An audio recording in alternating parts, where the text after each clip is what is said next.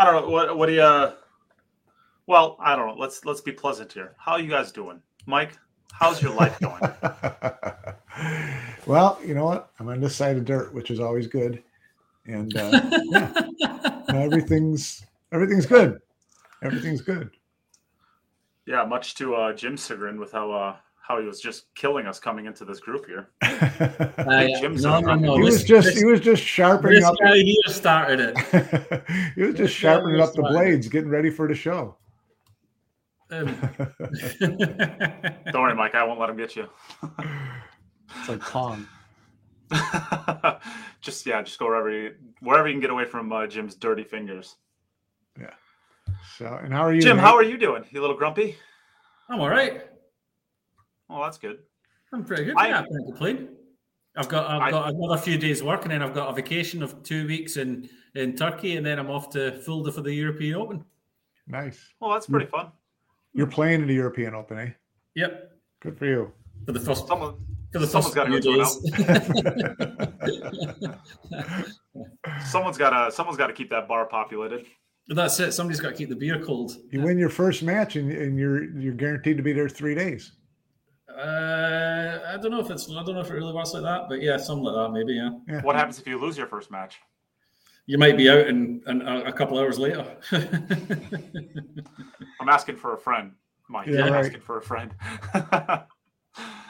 All right. Well, um, oh, you asked me. I, my back is still out, Mike. It, it, it makes me sad. I got to jump in a car and drive to Vegas and like 15 day for 13 days time now, and my back is out. I don't want to drive kind 30 of PT, hours. Doing any kind of PT, taking any kind of muscle relaxers, anything? Well, uh, a lot of uh, a lot of amphetamines. Yeah. No, not really. Yeah, I don't uh, think amphetamines is your answer. To tell you the truth. No, no I mean, I, have just been like, I, have never had it happen this far where where it lasted this long. Uh, normally, like I if I have back problems, it's gone in like two or three days. Just something you know, I tweak something, yeah. or yeah. three days later, it's gone. And this one's been like two weeks and one day and counting, and it just hasn't gotten better. So yesterday I did uh, I did have a, uh, a masseuse come over and work on my back a little, and I'm to have another one done next Sunday. So hopefully that helps out. But I I'm new to this. I, I don't know. I've never been to a chiropractor. I hope it doesn't get to that point. Maybe somebody yeah. out there in the comments can tell me if uh if uh, what I need to do. I don't know. Light stretching. Stretching makes it hurt so bad. I've been trying to do that for like the last like three well, probably the last four to five days, and every time I stretch, it just hurts so much worse. Wow. Huh. I don't know. Time to amputate. Yeah, I'm thinking I don't need that anyways. now, listen, there's nothing more debilitating than back pain. I know. I had back surgery 20 years ago. That was like before that, fun. it was just brutal. So, well, anyways, nobody wants to listen to me whine. Uh, let's jump into things. Enjoy it. Oh well, uh, well, so big day today. Big day well, today big day for today. the Europeans. Mike, why don't, well, yeah, Mike, why don't you take it over because this is kind of your baby, right? So why don't uh, you? Uh... It's, it's, something that's close to my heart. It's not my baby. It's the industry's baby. That's the uh, the Hall of Fame. That, that you just Congress... happen to nurture. the Congress of America announced today that Niels Feijen is the uh, latest, the 80th inductee into the BCA Hall of Fame. So good for him.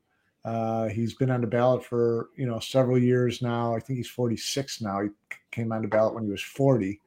Uh, so he's had to kind of wait his turn a little bit, which is the way it it goes. But um, you know you can't hide a resume like that for too long, and so it's great to see that uh, that he's in the Hall of Fame. Yeah. Yeah, I'm working on getting uh, Niels on. Well, now, uh, so not now, but sometime in the next week. So uh, keep tuned for that. I'll get an update whenever I am able to get one from him. I know he's a little bit busy this morning. You had him uh, for a little while, right? Yeah, yeah, just uh, just you know, hit him up on Facebook Messenger. See, I'll, I'll give you a, a reporter hack. I always go through their wife. I can just huh? listen. I can just give you his telephone number if you want. no, I've got I, it. I have got it, but he doesn't answer. He doesn't answer WhatsApp, whatever. So, but if you if you message Cat was this a bad time to? You know. Is this a bad time to tell Mike that I've already got a hold of him on WhatsApp? We're just working on a time. Yeah, no, go ahead. There you go. Then you don't need me to do it. Then Yeah, See, I, I sent him a message and he responded within like five minutes. good for you. It's just you. See, it's, it's when your name It's just pops you, up on Mike. people's telephones. That's when they start going. Oh, Well, let's see. Let's see who had him on first. You or me? Wow. Who knew, right, who so knew now that he was inducted first? You or me? you had a three day heads up on me, Mike. That's true. Oh, we all know that Mike's Mike's the king here. We we all know. We'll we'll bow down. Not at all. Not at all. But it's it's a cool thing for him. You know, I'm happy for him. Um, and know, very deserving. yeah, great career, long career. Uh, still playing. You know, Still playing at a high level. top ten pool. You know, he he can get in the top ten of any tournament. So um, yeah, great to great to see. Good guy. Um, Should we go through his resume and why he was why he was worthy? You think that'd be a value? well, he's two-time world champion. Right, he won the world straight pool champion in 2008, and then he won the world nine ball championship in 14. Um, won Derby City nine ball once, um, and then you get into the other things like you know two-time world pool masters champ, and uh, 14 times, 13 or 14 time Mosconi Cup, four-time MVP, three years in a row. Um, so yeah, a lot of lot of great stuff on his resume. Um, you know, to me, honestly, it wasn't a slam dunk type of resume uh, because you know the two world championships what did it. But you know, other than that, when you get into major international open championships, there's not a lot, right? Huh. U.S. Opens, China Opens, uh, you know, Matchroom Open events, things like that. There, there's not a ton. I mean, there just is. To be fair, he's he spent eighty five percent of his career without a match room. Well, and that's that's the thing. That's why you, you weigh people in in his era a little bit differently because there really were only two or three major majors a year, right? And, So and you know this just as well as yeah, you know this just as well as I do. That I mean, his career, seventy five percent of his career, if probably actually eighty five percent of his career, was during the skimpiest time uh, in the men's professional tour. Right? I mean, there was for a stretch there, there was there was hardly anything. Yeah, there wasn't a lot. There wasn't a lot. If you look Um, at his European titles, he's he's got a few of those. Those existed. oh yeah, European, no doubt about it. I mean, I think uh, how many times Jim has he won the European Straight Pool Championship? Got to be eight or nine, right? pretty much any time he decides to take part. yeah, yeah. I mean, as far as the European straight Pool goes, he was he's he's the he's the answer to that trivia question. Um, so um, yeah, he's you know he's got a lot of you know a lot of great stuff on his resume, no doubt, and one of the hardest working guys. You know, he's always been in there. He's always been in the mix. He's always kept himself in good shape. He's a good ambassador for the game. Um, you know, so um, you know, yeah, a, a good guy to root for. I would say one of. I mean, if it, I like to. I mean, I do absolutely take character into account when I vote for the the BCA Hall of Fame. Uh, Right. And if you're close and your character is not worthy, um, I will take that into account. And when you're talking Niels, uh, Jim, maybe this is a good question for you as a European. Is there is there a European anywhere that's more respected by all of his contemporaries than Niels ever in the history of European pool? He's in. He, I mean, this is this is like the the the the tennis goat discussion or the football goat discussion. Anytime you're in the conversation, then you know you've done pretty well. Yeah, Um, yeah. Neil Niels is in that group with Ralf Souquet, Oliver Yeah. Ortmann, Right. the, the greats of European pool. Yeah. Um, Yeah, when you talk about the top five players in the history of European, you know, American pool, he's in the top five. No well, I'm not even talking. right? I'm not even talking about his on the table stuff. I'm just talking about his character off the table. I mean, Yeah, you can. he is the- as, he is as far as his contemporaries, uh, I mean, almost every player from my generation that I've talked to uh, from Europe has said like, if I ask them, you know, who is who is the person that you looked up to growing up, about 85 percent of them say either, uh, well, 85 percent of them say like Niels or Ralf. I mean, that that's the list. I mean, as far as the people who are Yeah. respected most by your contemporaries, Niels is the answer. Yeah. Neil, no, Neil, that, that, sure. that group, that group of player, Niels, Niels, Ralph, they, they, they were professionals before pool became professional. Right. Yeah. You know, You're, you're they were they, they, they, they, were they were what everybody wanted professional pool to be. You know these the, the, these kind of guys, the, the, the guys that, that they treat it like a job. They treat it with they treat the game with respect. They treat the people around them with respect. you never hear anybody talking anything, saying anything bad about these guys. You know, Niels is respected by anybody who's ever played the game and anyone who's ever met him. Um, yeah. I don't remember him ever having a controversial moment. He takes everything on the chin when it happens, you know, and and he, he never loses his cool. Or, I mean, he's he's just the ultimate uh, uh, uh, professional, you know. And you, you talk about role models for for kids coming through. He's one of the guys, you know. You turn around to people and say, "Listen, be like Niels." you know, and you're not you're not going to do much wrong. You know, if yeah. you if you if you take him as a as a role model, and I, I agree with Nate when when I think about guys that I like to see inducted into the Hall of Fame, it is just as much about you know, are you have you have you not not only were you an incredible pool player, but were you also good for the game as well? Yeah. You know, have you have you shown the game in a good light to people outside? Yeah. And I think you can only say that Niels has only done done amazing. Yeah, things. yeah. He's always respected the game. He's always respected the profession. He's done, he's done things the right way, and he's and he's yeah. reaped his rewards for it. You know, yeah. and uh, I'm. Uh, I mean, it comes as no surprise. I think we all expected one one one day or or one year to, for it to happen. You know. Yeah. Um, and um, I'm a personally it's just you can DJ as well. Yeah, yeah, he's pretty good DJ. Invite Niels to your party. He doesn't drink much beer, so it's not going to cost you very much, and he likes to do the DJing as well. So uh, you know, yeah, yeah. yeah, yeah. A little side, a little side note that uh, not everybody knows. Uh, he he wasn't a professional DJ, but he was. I mean, he that's what he does in his free time, like for a, that's his a large stretch of his career. Yeah, pool, pool, pool, is his work, and DJing is his is his passion, and he has yeah. done. He's done. He's, he's done some some reasonably big, some big shows. Events. Yeah yeah, some yeah. outdoor events. He's got his own hang, his, his own name, uh, uh, Nellis, DJ Nellis. Um, and um, he's, yeah, he's very good. He spends yeah. quite a lot of time on his decks doing his own He's done a couple, he's, he's worked a couple Mosconi Cup after parties. He's done parties. a couple Mosconi Cup after parties, which, oh, which yeah. went 2017. How about that was a fun one, right? 2017 yeah. down in uh, Ali Pally basement. Yeah. The, and he did he did one at the Tropicana as well. At the Tropicana. The Tropicana. Yep. That one that was really good. That was a good um, one. Yeah, loves no, it. He loves all that kind of stuff. Entertaining guy. Entertaining and guy. You know, and he's and he's he's now doing all the rest of his stuff. He, he's he's not finished building up his profile as a as a as a pool player. You know, his legacy is going to continue to grow. I mean, he's got the Hall of Fame now. He's in the Hall of Fame, and it was always one of his goals, I think. Um, but he's not finished yet. He's building up this this this entire social media uh, presence that he wants to have, and he's coaching and stuff like that.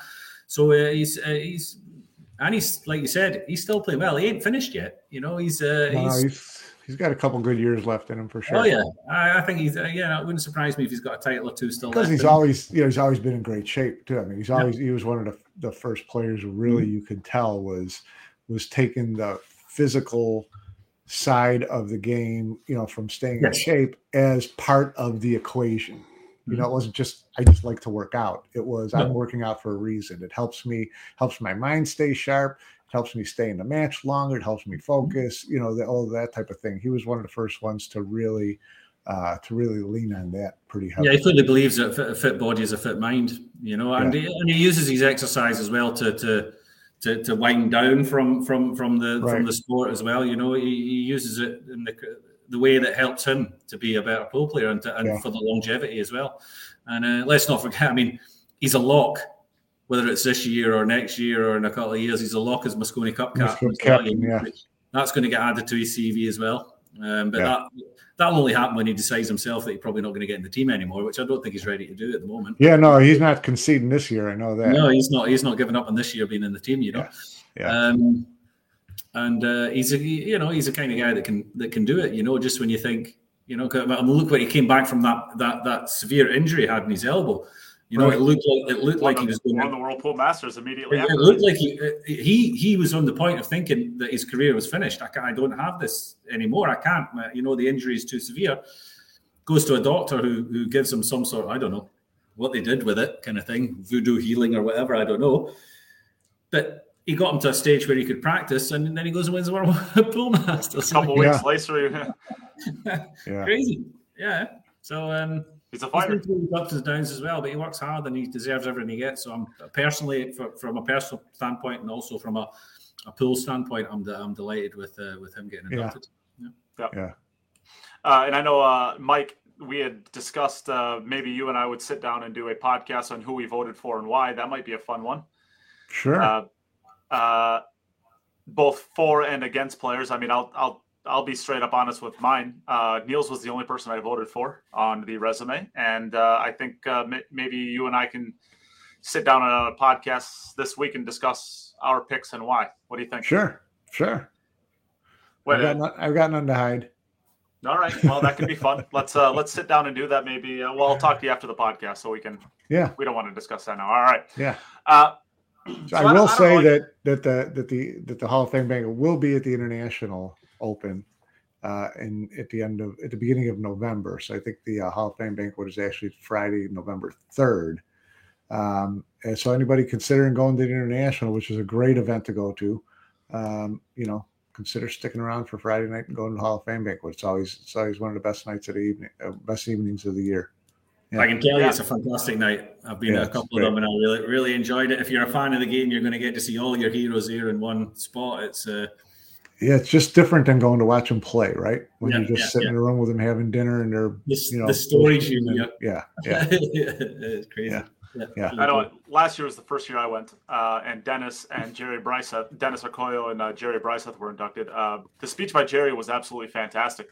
Um, it was great to see him. I, obviously, I'm a bit of a homer because he's a Wisconsin guy, uh, so I was very happy to see him. He's widely considered the the father of modern instruction. Uh, it, I mean, his, his, he had some great stories. He had a couple great jokes. Uh, I mean, I guess the the best advice I got from, or uh, the best funny advice I've ever heard from Jerry is he walks up to this kid and he's just kind of like a, you know, it's just one of those kind of like punk kids. A lot of confidence. Um, you know, just fires balls in all the time and he walks up to the kid and misses. A, he keeps missing the shot. He keeps setting it up over and over and over again, and uh, he's missed it like six out of seven times. And Jerry walks up to him. He's like, "Kid, you know how to make that shot?" I've been I've been sitting back and I've been watching. The kid's like, "Yeah, what what what?" And Jerry's like, "Well, you got to stop undercutting the ball, and then stop overcutting the ball, and you'll make it every time." And he just walks away, and the kid is like, "What?" what? if you just stop great. overcutting it and you just stop undercutting it, you know, you got to go in. Right? yeah. Isn't that always the way? Yeah. so that, that was a, you know, just one of the funny stories that you just hear a bunch of legendary things at these things. I mean, it, it's absolutely worth going. I drove 14 hours through the night to make it last year. So that's how much I wanted to go. They're, they're an absolute blast. And next year, uh, obviously go this year if you can, but next year might be, uh, that one might be one to go to too, Mike. What do, what do you think about that? Well, I mean, you know, if you want to talk about lock cinch first ballot Hall of Famers, you know, uh, Shane Van Boening turned 40, you know, a week ago, and and so uh, so he'll be on the ballot next year, and so everybody else on the ballot's waiting for 2025.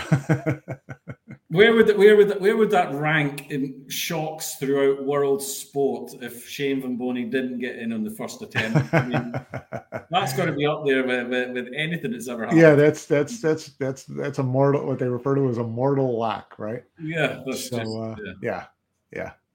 So yeah, we're looking forward to that. That'll be a great one next year. I'm voting so, against so, all, so all, all, you, all, all you players and all you guys who didn't get in this year because Neil's got the vote. So they're waiting for 25. Yeah, you're going to get another yeah, year. Just, just, wait another just year. sit tight until 25. We'll get back to you. Yeah. I know we had discussed this uh, on the podcast recently uh, on who's coming up after Shane. Um, well, I think Ga-Young Kim is also on the ballot next year. Yeah, I think um, I think that's so right. So she's, you know, as far as the women players go, she's got a pretty sporty resume. Um, so you know she's she's a she's one to be reckoned with over the next couple of years as far as the voting goes. I think. Uh, yeah. Yeah. I don't, I don't know who after that, but uh, I know that she's up there. We'll have to we'll have to when we uh, sit down and do our uh, our podcast, Mike. Maybe we'll have to do a little research and who's coming up after. Yeah, we'll look at, look ahead at the next five years and like. see what it looks like. Yeah. yeah. yeah, I think that'd be good let's let's do that. Uh, I don't know. Is there anything else we want to uh, discuss on this? I mean, obviously, congratulations, Niels. Uh, it's no, a great no. honor, a well-deserved honor. Uh, anything you guys want to say anything about before we move on? No, no. When you look ahead at the other Europeans, Jim, where do you see what what do you see Hall of Fame timber looking like from the Europeans and uh, over the next you know five, six, seven years?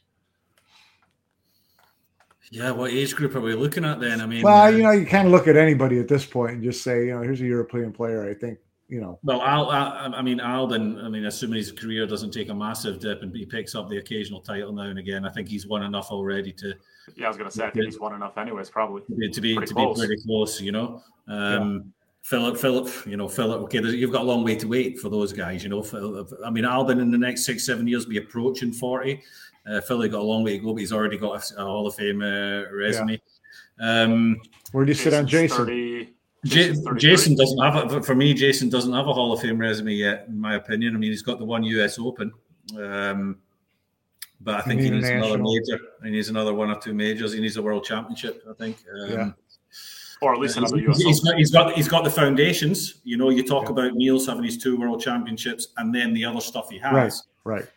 Jason has the other stuff already. Yeah, you got to get that. You got to get that Yeah, that- stuff that separates. Yeah, It's got to be. It's got for me. It's got to be multiple multiple US Opens or a mixture of US Opens and World titles. Yeah. And there's enough majors going around now. There's going to be enough opportunities, you know. So Right. um, yeah, but at the moment, I don't think he has a Hall of Fame resume. Yeah. Not like Albin. Albin does, in my opinion. Right. Um, and Nick, and uh, I'm thinking Nick Vandenberg is getting close. Uh, yeah, he age did- wise. again, yeah, he's not, yeah. a lot, not a, lot, about- a lot in Europe. If it's if it's based on European titles, then yes, he's right up there. yeah, I'm just I'm um, throwing out names that are getting close. In that age I, I don't. internationally, he doesn't have the resume for it, in my opinion, Yeah. unfortunately. Uh, Um, who else might be getting close in age? Um, well, Roman That's- Hybler, but that's another uh, uh, kind of the same again, thing. he He's doesn't have it. not- He doesn't have it. Um, I'm just trying to throw out some names that I believe are you know 36 to 40. Yeah, I'm trying to think who's in their mid 30s. You know, um, you know, uh, That, that, that, that, I mean, that, that, that, there is a gap there. You know, you, you had the, the, the, the European explosion kind of, kind of ignited with, with Jason's age group, and then Yeah. Albin and stuff like that coming through, and then all of a sudden it exploded with the young guys. So there is, there is a gap at the moment between Niels, say, or, or the mid forties, Nielsen Uh, Albin, basically. uh, Niels Albin or and then, Jason? and then when Jason uh, pops up and then uh, and then Albin and stuff like that. So there will be a lot of Europeans that are up for it uh, in say like between eight and ten years time. There'll be what a do you lot of think? What do you think in terms of someone like Yungling Chang or Pinyi Ko? Well, I, I would say Ko's got to be up there as well, isn't he? I mean, he's got his world titles. He's got his he's got all he's got the rest that you were talking about with uh, with Niels, and he's got his world titles. Um, I I think just one nine ball. Um, again, these guys have still got. He's still reasonably young. He's not, you know, and he's he's He's older than you Yeah, I think mean, he yeah, he well, he's he's in his he's, He's in his early 30s, 33, 34. I think he's He's 40. only- he's still at six, 34, he's still so at six six years years before he even gets on the ballot. So Yeah. I mean, for me, that's Yeah. still that's still Cheng Jung really Cheng? Jung Lin is two years away. He's 38. 38 Chang again yeah i mean you would you would he's a name that you would consider as being somebody who's worthy of of, of having the, the the the green jacket Uh, his resume i don't know off by heart um but he's got the world uh, does he have the world title I Yeah, he's won. He's won an eight ball. Cheng Jung Lin won a world eight ball. yeah he lost the final to fedor in the nine ball Yep. Yeah. um, But but he also won an eight, a world eight ball title. So yeah i mean He is a world champion. So is Karl Boyes. so is karl boyes you don't Yeah, but Karl's- yeah. Yeah, but Karl's Karl's career lasted Yeah. Five six years. I mean, Cheng Jung Lin has lasted Yeah. 15 years and counting, right? Yeah. Yeah, no, I'm not- yeah, I'm not saying that's not his got only, great, I mean- got a great career. Um, he's, he's won a couple All Japan titles, um, a won the lot of Asian international, things. won the international. Won the International Open, the Diamond in Las Vegas Open. Yeah. Um, As far, as far as the as far as the forty year old the forty year old Europeans, there isn't really anybody at the moment. I wouldn't think. Yeah, I think it's, yeah. you're going to have to wait a few years, and a few people are going to have to win a few more titles. Right. Uh, Right. I think the next, I think the next wave is going to be uh, mostly Filipinos, right? I mean, Roberto Gomez is right around 40. Is he worthy? No. No. Jeff DeLuna's close. Um, um, Biado, yes, but Carlo Yeah, I Biado's don't- getting yeah. close. Yeah, I don't know He's how gotta close be getting close. He's- getting. I mean, I, in my opinion, he's, he's, he's got he's, he's got a world ti- he's got a world nine ball and he's got a US Open. So I mean, that straight away puts him straight in the in the mix for it. I think. Assuming It, he it has puts him something into else to go it puts with. him into discussion for sure. Yeah, assuming he's still got to have something else, and he's won enough, you know, individual things that, um, Yeah. I think it's worth. I think he's worthy. Uh, yeah, Carlo Biado's 39, so actually next year, depending uh, October 31st, he will be 40 next year too. He's going to be 40 uh, this October. He's turning. Well, according to according to Wiki, uh, he is he was born October 31st, 1983, age 39. So he will be 40 Oh, come kidding. next year. Interesting. We might have to, we might have a there's a real chance that we could end up having three can you have three people as long as you're above 75% voting, right? Uh, it's either 75 or 80 percent of the ballot. can't Yeah, I think well, I, I think if it was see. So 75 if I remember right. 75 percent. So if all three are named on 75 percent of the ballot, uh, then yeah, then it would be. Uh, I mean, yeah. if, if I told you that you had a, uh, um, well, I don't. I, technically, I guess the world's ten ball championship. He's, he's that's a world championship, right? I mean, I don't know how much credit you give to it, but um, the U.S. Open, he's won um, the World Nine Ball Championship. He's won a million of the Southwest Games. The World Ten Ball Championships. I mean, how, how do you not how do you not put him on there when he's a three time world champion? It's a So. I mean, maybe it doesn't have to be the first ballot, but yeah, right. Ga-Young right, Kim, right. Carlo Biado, and Shane Van Boening. I mean, Carlo Biado hasn't been named yet. I mean, that's that's a really interesting one. Yeah, it's uh, definitely worth looking into. I mean, we have to dig more deeper into the the bo- the body work as they like to about say. Anton Raga. No, Anton Raga for me doesn't get. No, no chance. No. No. No chance, Anton Raga. Not if he doesn't. I mean, he's only left the country. He's only been to the No, U.S. he needs to- exactly once. You can't you can't win a Hall of Fame by only winning only playing tournaments in the Philippines. As, Yeah, as, tough as, as tough as it is to win a tournament in the Philippines, you ain't getting in the Hall of Fame by only doing that. Yeah. So, um, Wu Ching. I mean, Wu Ching is still very young, right? He's only like thirty. Who's was Yeah. the 31? Something? 31. Yeah. I mean, he's has he won a? Um, is he? I, I mean, I guess probably he's won a U.S. or uh, no, he hasn't won a U.S. o- Won Uh, two actually- world championships in the same year. Yeah. The- the Yeah. Yeah. Well, yeah. When he was, but um, so 16. he's got three total. No, he's got Uh, two total. No, two. Yeah. two. Yeah. One world and one US. Yeah.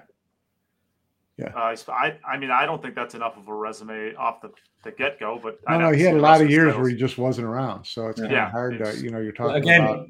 He's got nine years. He's got nine years to build up the rest. If he builds up, if he builds up the rest, then those two for me, Sure. you know, get him in if he's got the foundation behind it and the rest of Yeah. the, the, the, Yeah. the stuff. You know, It's always a Um, fun discussion, though. I mean, it's it's a good. Lee Vann you know, Corteza, that's that's actually a pretty good one too. what's he won? Uh, he won. Didn't he win a world championship? Uh, Yeah. Ronnie Alcano won a world. I mean, you're talking about if you're talking about guys who win a world championship, there's a lot of guys whose names you can pull up, but I don't know that their resume is deep enough in other tournaments to be considered. He's won the well, he's won the the Derby City Nine Ball, uh, the Japan Open, uh, the U.S. Open Straight Pool. Ah, whatever. U.S. Open Straight Pool Championships, fine. Um, the World Cup of Pool. Um, Good. let's see. Predator International Open 10 ball. Turning Stone, yeah, whatever. Um, yeah, uh, That's not Hall of Fame for me. no, Yeah. yeah, probably Yeah. not. Yeah. So, but again, it's it's it's always a good discussion. It's always a lot of fun to, you know, and and like you said, you and I have completely different ways probably of viewing how you how you stack someone's career, right? And that's um, that's what makes it kind of fun as well. Um, you know, it's like baseball writers. There's nothing. There's no line that gets you over the you know over the line. There's no number. Um, there's mythical numbers, but even those don't always work. So um, you know, it, it's it's a fun, yeah, well, if there's mythical numbers work, then John Schmidt would be in, right? If what? I said if mythical numbers mattered that much, John Schmidt would be in, right? well, John Schmidt won a U.S. Open. Controversial, Nate. What are you trying to say? I'm, I'm just pointing out the. fa- I mean, what's more what's more iconic in pool than? I mean, you could argue five U.S. Opens with Earl and Shane is more mythical than 526, but I, I don't. I think you'd lose that convert. I think you'd lose that argument. I think 526 was the most mythical thing about this industry for 40 years, and that that wasn't enough to get John in with the U.S. Open, or Right. at least not yet. I mean, there's still he's still on the ballot. It's not like he's done, but. I'm just I'm just basically buffering what um, what Mike said. Yeah. Yeah, I mean, well, you know, the, the the idea is you're talking about the greatest careers in the history of the game. Yeah. not the greatest titles, not the biggest title, not the, you know, you're talking about the greatest careers. So careers, everybody's got their different ways of how you define careers. Major tournament wins, length of time, you know, things like that. It can be different things for different people. Um, but um, yeah, well, we'll see. I, I, I, agree with that. What you say about career, and that's I, I would. Laura Berg put up a, a, question saying, "Does does FSR's last year or so put him in at 40?" For me, no, because that's not a career. He's had an amazing year, right? An amazing 18 well, months. I mean, you but can look at you can look at a lot of sports and find else. someone who had a year like that and then disappeared, and they're not in their Hall of Fame. Yeah, but that, that implies that implies that he came out of nowhere too. I mean, he was a nice player for a long time. Yes, but he still has to. Mean, uh, for, for me, this it has to. There has to be a there has to be a certain amount of longevity to your success. Yes. In order in order for it to be a Hall of Fame career. Correct. Well, I I, I, no, I, I completely agree with that. But are you saying that FSR's career up until let's say the last two years was not worth looking at? Correct. Yes. If he does nothing, if let's say it stops now and he does nothing until he's forty. Okay then for me it's not a Hall of Fame career. I mean, I mean, if, if, if that's your if that's your take, I mean, it's it's not like he was uh, some bum in you know the year. I mean, he he won a couple of you know Euro I tours. he was around. I completely, I, I completely agree, but I, I, and remember he did he did win a U.S. Open in two in two World Championships in one year. That's pretty good. It's amazing. It's amazing. Absolutely amazing. But again, yeah. for me, there is, you know, we talk. You, you and talk runner about, up in another one. You take, you, you take into consideration personalities when you're making it. For me, one of the things I take into consideration is, you know, how long you were at the top of the game. You know, what, what you know, is it a career, not a, a, year? If you want to give him a prize right now for the best year that anybody's ever had in pool, but I'll play devil's advocate on that. Although I agree with you, I have a hard time with myself looking at the FSR thing and thinking, okay so this guy's resume, when they hand it to me later, has two world championships and a U.S. and Open a U.S. Open. Okay? And you don't give him. And today I had Niels, which had two world championships, no U.S. Open at it. But I voted hmm. for Niels, and you you agree 100. percent So how is FSR different 10 years from now? There's no way that she's not. A, there's no way that yeah, it's it's it's it's it's, right it's a dilemma. No, I agree that it's a hard thing. If if he didn't do anything the next 10 years, even though he had that year, I would have a tough. It wouldn't be a slam dunk for me. Mm. Um, you know, and it's it's for that reason. And yeah, and I, oh, I mean, this is why you have multiple voters, right? Because in my mind, yeah. this resume is the resume that he has as is is just as good as Torsten's. In my mind, and I, I think that Torsten's is better than um, Niels. I think I think that this resume is better than Niels as is. Okay. I mean, as, as far as major, major titles, I mean, you won a World Cup. As far as the major too. titles is, but then when you get to that yeah, secondary sure. stuff, and I vote based on three. You know, I've said this. For, there's like three stacks that I vote on. There's, the majors are are the most important, but then that secondary one, that's where you throw in Niels' World Pool Masters. That's where you throw in his Derby City. That's where you throw in 14 Mosconi Cups. That's where you throw in, you know, you throw in a lot of stuff wow. there that Francisco doesn't have at this point, right? Ah! So so is your is your A and B thing? So let, let me same? read off because maybe because he did remember he did win the PRP nine ball open, which is a bit of a gimmicky event. I will give you that, but I mean he did win that. He did win a Derby City nine ball. Uh, he's won one. He's won two Euro. Uh, uh, at least two Euro Opens that I'm seeing in here. Three Euro, yeah. Euro three Euro Opens. opens but, um, okay. um, the WPA World Nine Ball Junior Championships. I mean, he did win a World Juniors. That's that's worth mentioning. I think. Uh, yeah, he won the eight ball, and then oh, he won four four Euro tours because he won another one there, and then he was a Billiard Digest Player of the Year. I mean, again, this is all basically in a one and a half year stretch, and the and the Premier League pool. So I mean, he did win that. He did win that twice. He won. He's won four Euro tours. He's won the Derby City Nine Ball. Euro tours are in my Euro tours are in my C silo. to be honest with you, well, they're in that third. They're in that third silo. Okay? Not because so of difficult, but you, not. You, but, you want to get into European titles, then Niels has him crushed. crushed. Okay, so so okay? I agree with I agree with you there. Um, your C category, it's a C category because of the. How do I say this diplomatically? Um, no lack of international competition. Well, yes, but you're not saying because it's not tough right? Because no, the, no, no, the Euro, of course they're, they're, tough. they're brutally I mean, tough. They're brutally yeah. they're they are tougher than any U.S. competition that you're going to find that isn't an international field. Right? You would agree with that? Yeah. Look at the Midwest Open. The Midwest it's, Open is about to, as, by today's standards, yeah. But you know, then we're looking at someone like you're looking at Corey Deuel's resume and saying that he doesn't belong. Well, Corey Deuel's wheelhouse years were when every American pro tournament was the best tournament in the world. Yep. Okay. Period. So, you know, so if you won five, you know, um, pro tour events, you know, they may have been the Tucson Open or whatever, which doesn't sound like the or European the Open, Open, but but the field at that point was tougher than any other field in the world. So so you know, it's just it, it, it that becomes the whole dilemma when you're trying to weigh these things out, which which I love. I, I love having that argument with yeah. myself all the time, and I usually lose.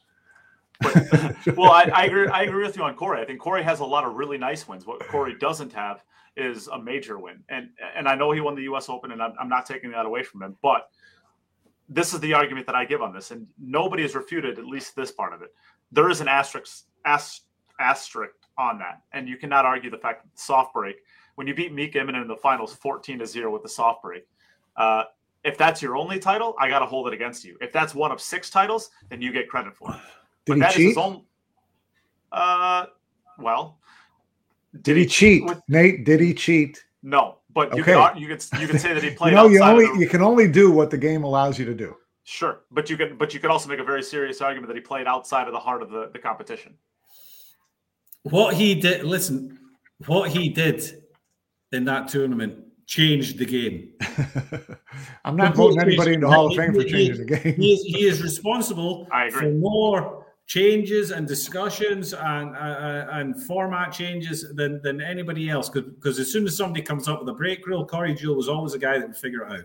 But that's that's that's not going to figure into my voting. That's for damn no, sure. Of course not. No, the guy's just incredibly smart, you know. And I don't like the way he won that U.S. Open, but I could name a few US Opens that have been won that would not be won under the current format.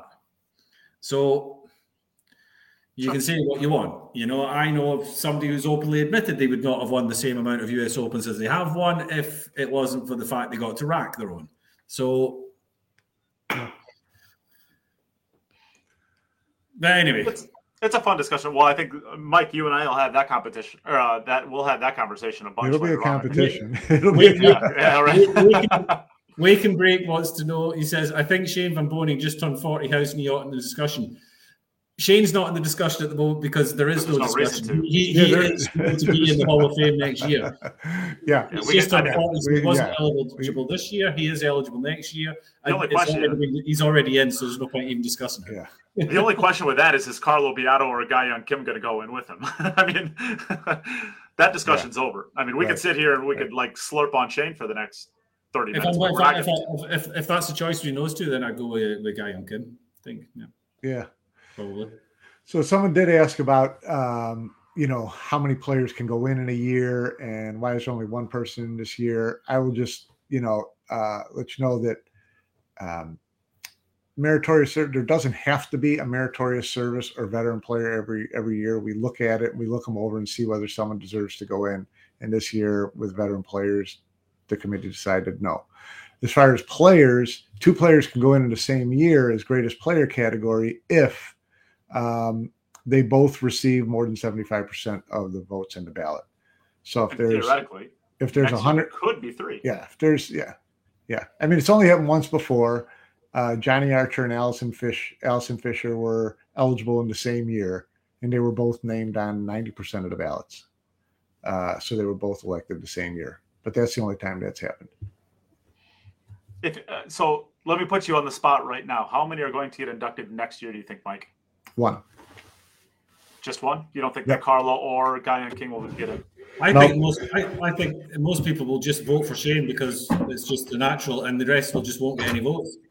People won't vote. Well, yeah, and I don't think I don't think that everybody's going to look at Ga-Young Kim and say first year slam dunk. I think yeah. there'll be enough people who would say. I, I, would think she'd get maybe, you know, named on if I, I just like guess at it, clear blue. You know, fifty percent of the ballots. Okay. Interesting uh, a lot of people are just going to vote for Shane and be done with it. Yeah, exactly. Yeah, I think Carlo Biado is definitely a Hall of Famer to me. Um, so this is this is one of the things I really struggle with, and Mike, maybe you can maybe you can help talk me through this. Um, the way I look at it is if you're a Hall of Famer, you're a Hall of Famer. Uh, this is like a really big thing in baseball where what was it uh, mariano rivera was the only player in mlb history that got voted on, on their first ballot no no uh, not by, by, by 100% vote by, by 100% right yes um, and, and baseball does this thing where they're like they, they very much want you to know that uh, there is a time and a place for when you're going to get inducted. And there are right. first ballot Hall of Famers, there are second ballot Hall of Famers. And I struggle with the idea of that. I struggle with if you're a Hall of Famer, you're a Hall of Famer. Tell me why that's a bad way of thinking. Or tell me I'm right. I don't I don't know. Tell me that's my my way of thinking. I don't, I don't think if you're worthy of the Hall of Fame, you're worthy of the Hall of Fame. There is there shouldn't be a, a so what you're so what you're telling me, and you've already said that you voted for one player this year. It was Niels. Yes. So you will never vote for anyone else who was on this year's ballot. Is that what you're saying? Um, as resume is, I struggle. I, well, I struggle to come up with a reason. Uh, so, so no, no I'm just saying, just there, based on one, logic. So there is there's one player that I very, very, very much struggle on. And if you want to have this conversation now, we can have this conversation now. If you want to wait till we do the podcast, we can do this podcast later on. But that player is JJ. Uh, and do I think that he is Hall of Fame worthy as a playing career? No.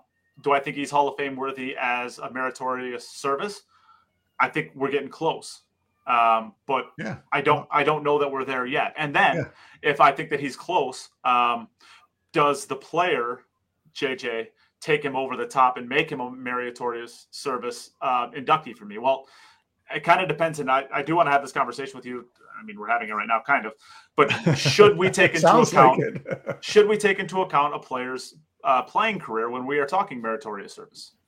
Uh, to a certain extent, yeah. I think people took Mike Massey's playing career into account a little bit when they voted him for meritorious service, um, you know, some years ago.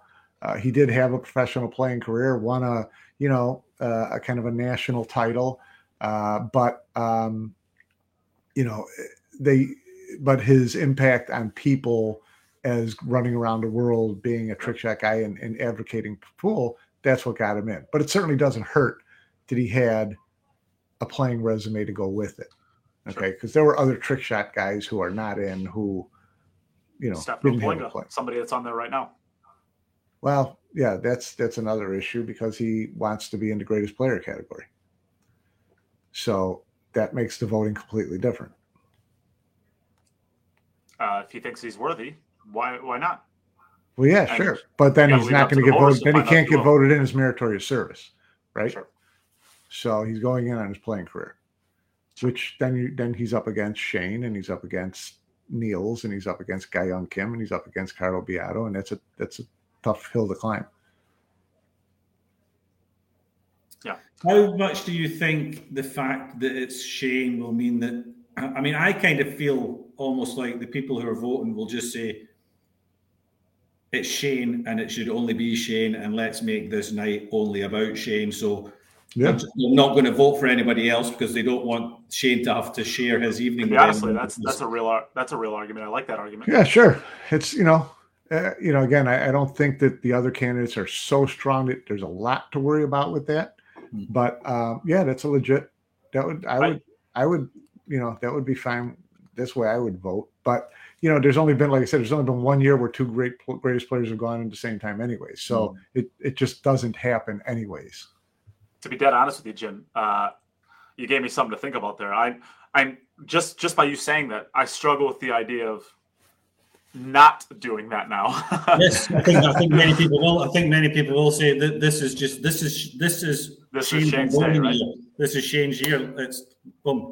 The doors yeah, I'll tell you what, I wouldn't I wouldn't want to be the second player on that ballot. I wouldn't on that night up at the dais because you're going to get yeah. you know yeah, but that's the, that's the light's going to be on one guy. Also for the also for the other player, you know, imagine if a second player did get. That's what I mean. That's what I mean. I wouldn't want to be that second you're not player. Sharing the line, you're not sharing the limelight with Shane. Yeah, you're getting no limelight whatsoever. Your your night, your your big moment, basically turns into being the B right. side of the. you the you literally yeah.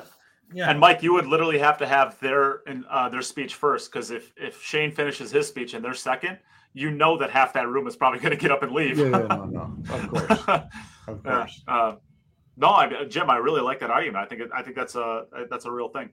Uh, Robert asks, how many votes does each uh, voter get?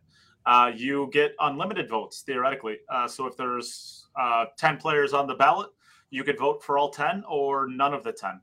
Correct. So uh, you can either decide that uh, you want to vote for everybody, vote for nobody, or any number in between. It's it's not a vote of like you get three votes and this is who you get to you know vote upon to spread those out. It's you either think they're worthy or they're not worthy, which I think it's the perfect way to do a Hall of Fame Yeah. ballot to be to be honest. So Yeah, that's the way they do it in, in baseball for sure. I mean, they, they there's 15 people on the ballot, and you know, if if every player who receives more than X percentage of the vote gets in, and so people will vote for 14 of the 15, or two of the 15, or five of the 15, and then you just tally up all the votes, and it's a percentage thing. Yep.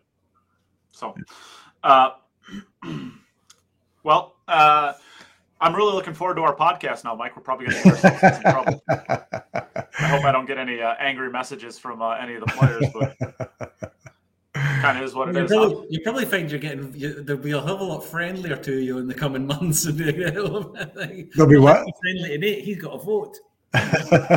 yeah, yeah. Well, I don't know. I've had a vote for a long time, and no players sent me Christmas cards. I'll Yeah, that. okay, but you destroyed votes.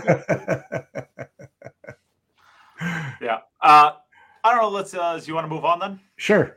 All right. That was a fun discussion. Congratulations, Niels. Uh, let's move on to what do you want to do? The the WPBA next? Does that that sound Sure. okay? Yeah, Uh, good event. Good event. Dominated great by event. the same six people that dominate every women's event. You know, uh, The same But it's- players that we don't have to see at the beginning of the show because we promise they'll be there at the end, right? Right. So it's you know, but it's it is kind of fun to watch how they're kind of switching positions a little bit from event to event. The the Wayways and the Bean and the you know the Margarets and the, both Christina's and Kelly and Allison and Jasmine. You know, it's it's a it's a really it's a really good group of women players battling it out for you know that those podium spots, so to speak. Um, so yeah, this was a this was a good event, and you know I was glad to see. Um, you know, Christina Tkach made the winners bracket final, uh, and then ended up finishing fourth, I believe. Margaret. Uh, Mar- no, Margaret winners- finished. Margaret finished Winner- third. you can't you can't make the winners fourth. bracket finals and place fourth. It was Uh, Margaret Margaret and Kelly were in the finals of the A side. Oh, Margaret and Kelly were in the finals. yeah, of the Margaret and Kelly. Cup. Yeah. yeah. So Christina, you know, just outside. Margaret uh, finished third for the second year in a row. Um, you know, great finish for her. Uh, Jasmine, you know, good for her. Two years in a row winning, you know, the biggest event on the WPBA calendar. Um, you know, so uh, you know that's that's that's strong performance. And Kelly, you know, she's sitting there in another final, waiting to see whether she's going to win another title. It's, but and once again, you know, no Americans to be seen. So, a couple Canadians in the top 15, but um, Ah, no Americans. I mean, Margaret's basically American at this point. Oh, you're desperate. I'm man. kidding. so is Alice. So is Allison. So is Alice. So, you can't Uh, have them. You can't have the men. You can't have the women. All right. oh, we're going to get us a fetter. Don't worry about it. At some you point in get us a time. At some point in our, we, we're getting us a fetter. Yeah, Kaylee McIntosh was the highest Yeah. finishing. Uh, yeah, and American. she's she's done well this year. She's she's acquitted She herself has. really well this year.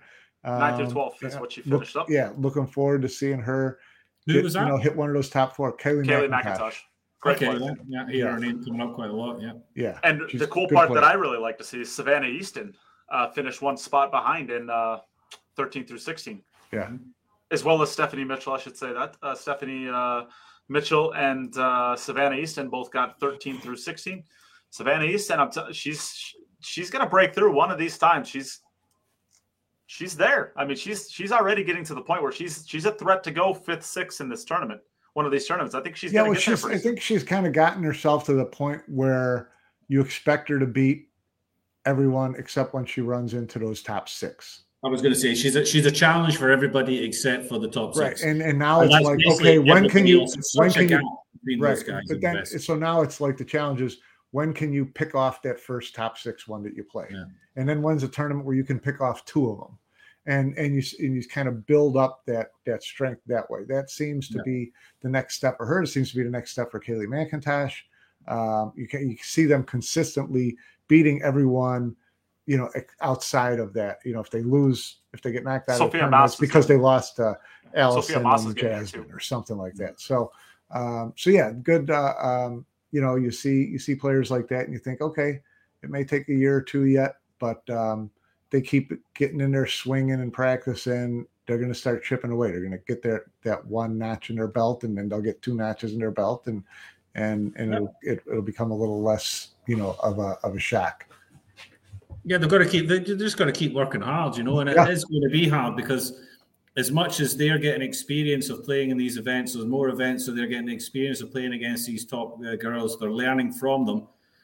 These top six are battling against each other. Let's not forget every Yeah. single event. So they're having to raise their game. So we're going to start seeing. We're going to start seeing Yasmin and Kelly and Alison and uh, Christina's and, and Margaret. We're going to start seeing them playing better and better as well. You know, so you've you've got to improve, but also improve at a faster rate than their games are rising. Yeah, yeah, because they're they're kind of at the same level, but you know, like a like a Christina and a Margaret are at their, you know, I've I've chipped away at a couple of those top four players, but Yeah. I haven't gotten to a tournament yet where I can beat two or three of them in a row. Exactly. So they're they've got- they're kind of kind of on that plateau where they're Yeah. just they're just you know, uh, especially you know I love Christina Tkach's game. I love Margaret's game. Um, you know I think that they're uh, they're they're really knocking at the door of of you know snapping one of these off. Mhm. Margaret did beat Yasmin uh, and Wei Tzu-Chien back to back. Yeah, But they, I mean, they, they are, you know, they, they, they're all capable of beating each other. But it's like Michael says, you, in order to win, win one of these Yeah, tournaments, yeah. you've got to beat two or three of them. Right. You know, that's if you get a good draw. You're Well, still going to minimum beat two or three of them. Yeah, you got to minimum beat three of them. um, so um, that's where it becomes very, very difficult, you know. But the, the, that's it. That that's the steps you go through. And Margaret, Christina, they've gone through the steps to now they can beat these the, the, these girls relatively regularly, we would say, but they're not quite yet the Yeah. the, the, the, the tournament winners. Like they're right. you know. They're right there. They're right there. They're, they're, Sure. they're close, and all it takes is that one breakthrough, Yep. and then Then you're off. yeah, Katie you know? door. Then all of a sudden you're Francisco. Exactly. I mean, I was going to say we've seen it before in the men's game, but I mean, why not in the women's game? All of a sudden you're Francisco and you have a Hall of Fame career just like that. Just like that. 10 month stretch. I'll die on that hill. I'll do it. I'll die on it. Lie on that hill. The guy, the guy has a best. re- The guy Yeah. as is has uh, certainly a worthy resume. Leave me alone. It's Yeah, what- what- Move on, Nate. Let it go, All right. mate. Let it go. uh, Frozen style. You should know that. You have a you have a baby girl. Mm-hmm. Never mind. All right. Uh, so, um, shout out to the WPBA. Uh, Yeah, great it's good to see that. Um, it's very easy to follow their events. Uh, I think that the women are adopting the marketing again, uh, years ahead of the guys. I mean, you can watch anybody's match. I mean, Sophia Mast is Mm. streaming her matches. Savannah Easton. Uh, I mean, a lot of the, especially the U.S. women, are streaming their matches. It's awesome. Yes. So not they, only they, they do generally work a lot harder in in at promoting themselves. and yeah. promoting themselves and the product uh, than what the men do. Yeah, but I think they have to. You know, they don't Well, get the the men same- are in a lot of tournaments where they're not allowed to, for one. Uh, Mm, but Sure. but you go to like you know big dogs. I don't think there's. I, I don't know who who paying who's paying the streaming, not there. But you know, can I- can I just go stream my match? Yes or no? I mean, there's a lot of events that won't let you do it. So, Mm. uh, but then again, there's a lot of guys who are too lazy to do it, even if they could. So, yeah, the WPBA sees, seems to welcome it more than yeah, I, I mean, Yeah. I know Matchroom will not allow that, and probably I, I don't know. I don't know that the right answer is. I don't know what Yeah. the right answer is there. Um, does it take away from the event as a whole? I, I don't know. I I don't don't. think I don't know that it does. I think it adds to it. Um, but yeah, whatever. Uh, the companies are going to decide what's best for them, and who knows? I know Predator used to welcome it. I don't think that they want people doing it anymore. Um, but then again, I think I still see some people doing it. So I, I don't know exactly what the Predator. It seems to kind of flip flop whether they want people to do it or not. So uh, I don't remember two years ago back in Vegas, they were asking uh, me to stream it out onto my platforms to get the eyeballs on the event. Um, and then I went to the next event in Ohio uh, or Michigan, yeah, Michigan, and uh, they said no more doing that. So I don't know. They're they're evolving, I guess. I don't Go know. We'll see. So um, I don't know. Want to move on from there? Go on to the Midwest. Sure. All right. So Midwest, uh, the Midwest Open, um, streamed by Pool Action TV. Shane Van Boening. I well, I guess we can talk very briefly about the one pocket. We want to talk about about the one pocket briefly. Well, it's a typical one pocket field, and you know Shane. Skyler did well. I mean, Sky, yeah, Skyler double dip. Uh, you know, Shane beat Shane finals. twice in the final. A couple, yeah. couple good uh, matches too. Which, yeah, which which is which is great. Uh, uh, but yeah, Shane played well again. I mean, he you know destroyed a couple people along the way. Um, you know, and then nine ball. You know the the, the, the guys you expected to be there at the end were there at the end. Shane and Sky and Fedor. Uh, so Fedor, Fedor lost early in the tournament. He had to go all the way through the ones. Yeah, yeah, he had to do some work to get to the final of that one. Um, you know, but you know, really not a bad event for those guys as far as picking up, you know, matchroom points. Uh, you know, it's well, a pretty Fedor decent, lost to Shane opening match. Yeah. So yeah, pretty decent. Um, you know, uh, pretty decent payout for those guys as far as just picking up some some easy Mosconi, you know, or, or Matchroom point uh, to add onto your list. Uh, as we said, um, uh, with that second place finish, Fedor kind of leapfrogs Jason into third place in the current Which European should, standings let's, let's, for team, let's hold for team that, Europe. That discussion for a little while. I think we should yeah. get that an entire discussion at the end of it, right? Okay. I think that works. Yeah. Um, I guess really quickly for the one pocket, we'll wrap it up really quickly. Uh, Sky wins over Shane Van Boening. Um, Shane wins his first four matches, wins the hill. Uh, Sky comes back and double dips. Tony Chohan gets third place. Fourth place goes to Fedor. And then fifth, sixth, uh, Lucas Fracasso-Werner and Shane Wolford. Uh, uh, again, kind of continue while I guess those 16 players in this field. But Lucas Fracasso-Werner, I mean, we might want to be watching out for his name a little bit going forward. He's been doing really well in a lot of tournaments recently, as has Shane. Uh, and I don't think we would consider Shane Wolford a, a one pocket specialist, but you know, I guess you're going to be going to all these events. You, you better get good at it pretty good because there's uh, pretty quickly because there's a lot of money in these things. Uh, they help you know cover your cover your costs going to these events all the way in the middle of absolute nowhere, Des Moines, Iowa. So they're going to help his nine ball game going forward too. Sure. So, I mean, yeah. Uh, so let's move on, I guess, to the the nine ball, which you already hinted at. Um, Shane Van Boening wins, uh, goes undefeated all the way through the event, uh, plays Fedor Gorst in the finals. Uh, I guess this was a true double elimination, if I'm not mistaken. Uh, yes. the one pocket was, so I don't know why this wouldn't be. Yes. Um, I know that there was some some question as to whether or not this was going to be a single elimination at the end.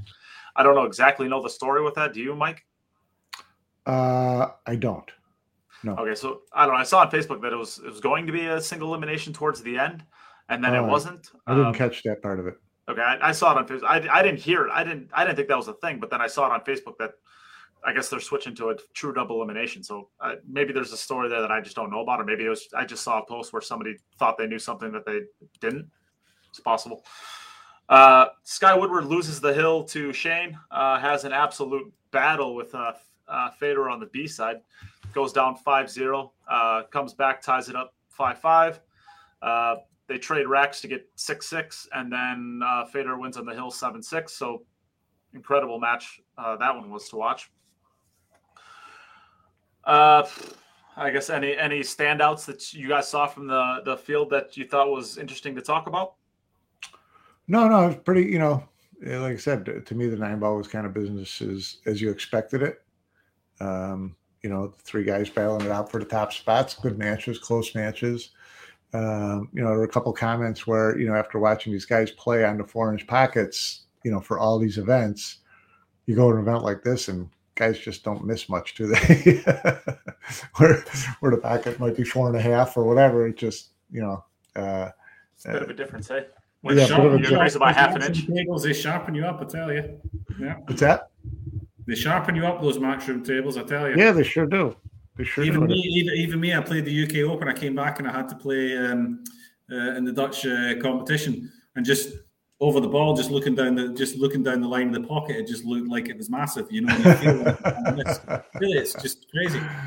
Uh, yeah, but yeah, Fedor up to number three in the rankings.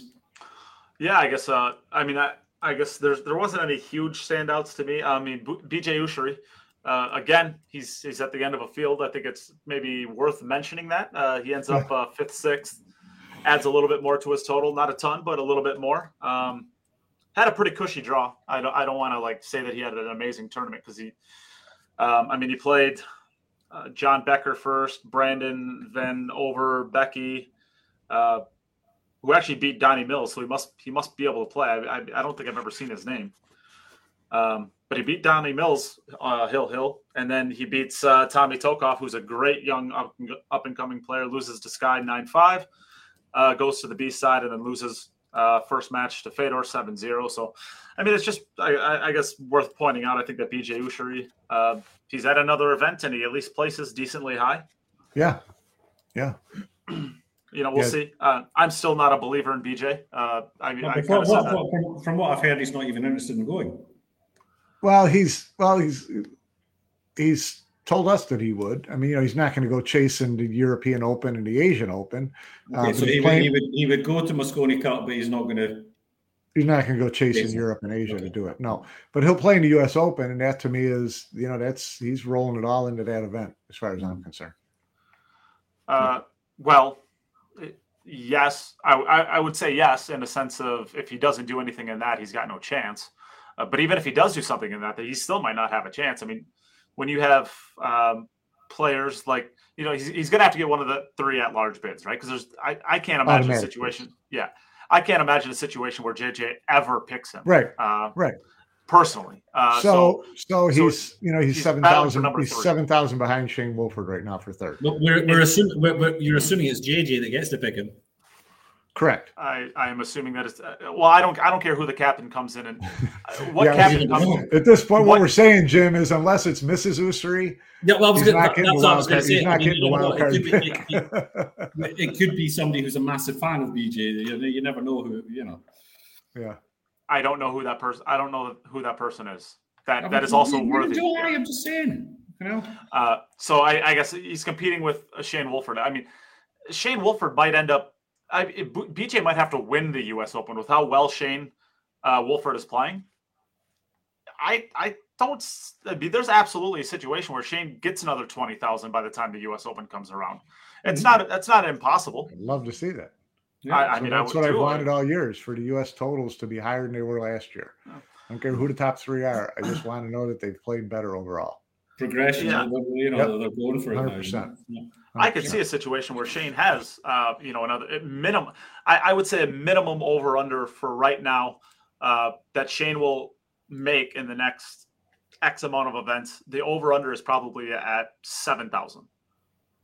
I would guess for the rest of the season. I should say, not before the U.S. Open. So if he's already, uh, if BJ Ussery well, take into account that he's not playing the European. Oh, if he's not playing he's the not? European, let's assume that Shane Wolford. Uh, no. Shane Shane said to me that he probably would play the European.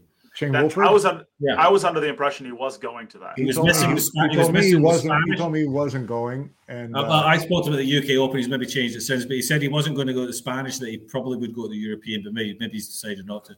Yeah, yeah. Um, and then uh, you know, if if he if well, it depends. If he goes to one of those, I, I don't know. Would you expect to see him at the Asian Open? I don't know. Uh, so um, True. Yeah, okay. it's a small, it's a um, short, it's a smaller window for him to make, you know, big strides if he doesn't go to those two events. Yeah. So, um, yeah, we'll see. Uh, well, I mean, if he's already five or you said five thousand behind, right? Shane, uh, seven.